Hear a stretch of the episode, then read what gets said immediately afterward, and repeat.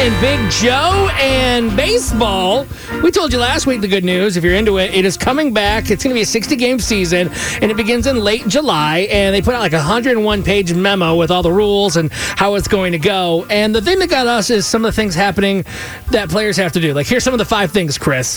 First of all, no licking. They replaced licking. We told you about this with a wet pitcher's rag because you, you can't share a rosin bag, you can't share anything. So, no licking. You know, I mean, it's it sounds like so un-American in a way because it's always like you know, about the spitting and stuff like that, but it makes sense when you really simplify it. Speaking of spitting, sunflower seeds and chewing tobacco, that is gone. What? No sunflower seeds? Yeah, I love sunflower seeds. Like that's my favorite thing. Or that, or when I'm actually playing the. Uh, I mean, when I'm watching the game when I'm not Yeah. playing, I love to go to a ballpark and eat some peanuts. Man, so I- that's crazy. So I'm sure it's going to be like that too for fans. Yeah, and uh, I don't even know the full fan situation yet. Chewing Yeah. gum, though, that is allowed.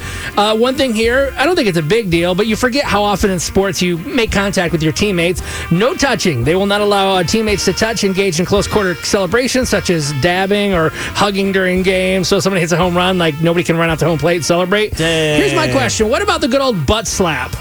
I Like I love sports, but I've never been a fan of me slapping somebody's butt. Yeah, I don't- when I played football or baseball. Yeah, I played basketball and our coaches were like that. It's like, you know, Patty Get in the butt after a good play. Yeah, and I'm just like, okay. So that's a whole other thing. But I'm okay with skipping the butt slaps. I'm okay with that. yeah. No yelling. Yeah, That's one thing. Yeah, they, they don't want yelling.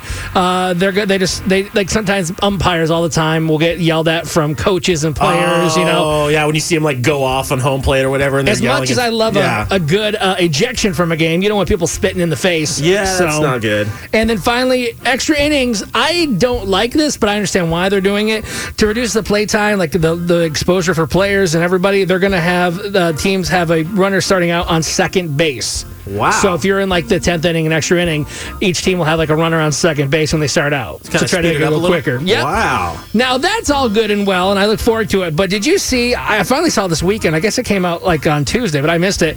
The Texas Rangers they revealed their 1.2 billion dollar stadium at uh, Globe Life Park in Arlington. Uh-huh. That's a lot of money. That is a ton. and people are comparing this thing to everything unflattering. They're saying it looks like a giant Home. Depot.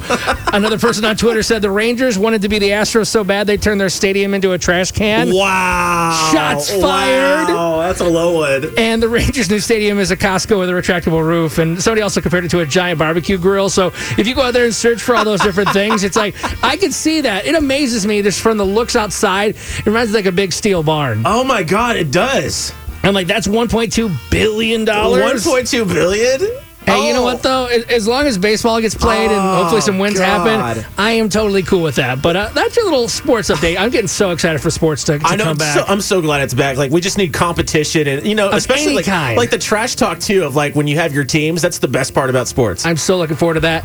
Okay, concerts over the weekend. Garth Brooks obviously had a big one, but another country artist did a show, and it's got everybody talking, Oh, and it's not good talking. I want to see if you agree with this artist playing a show, and we'll give you all the details in about 10 minutes here on San Antonio's new country leader, Y100.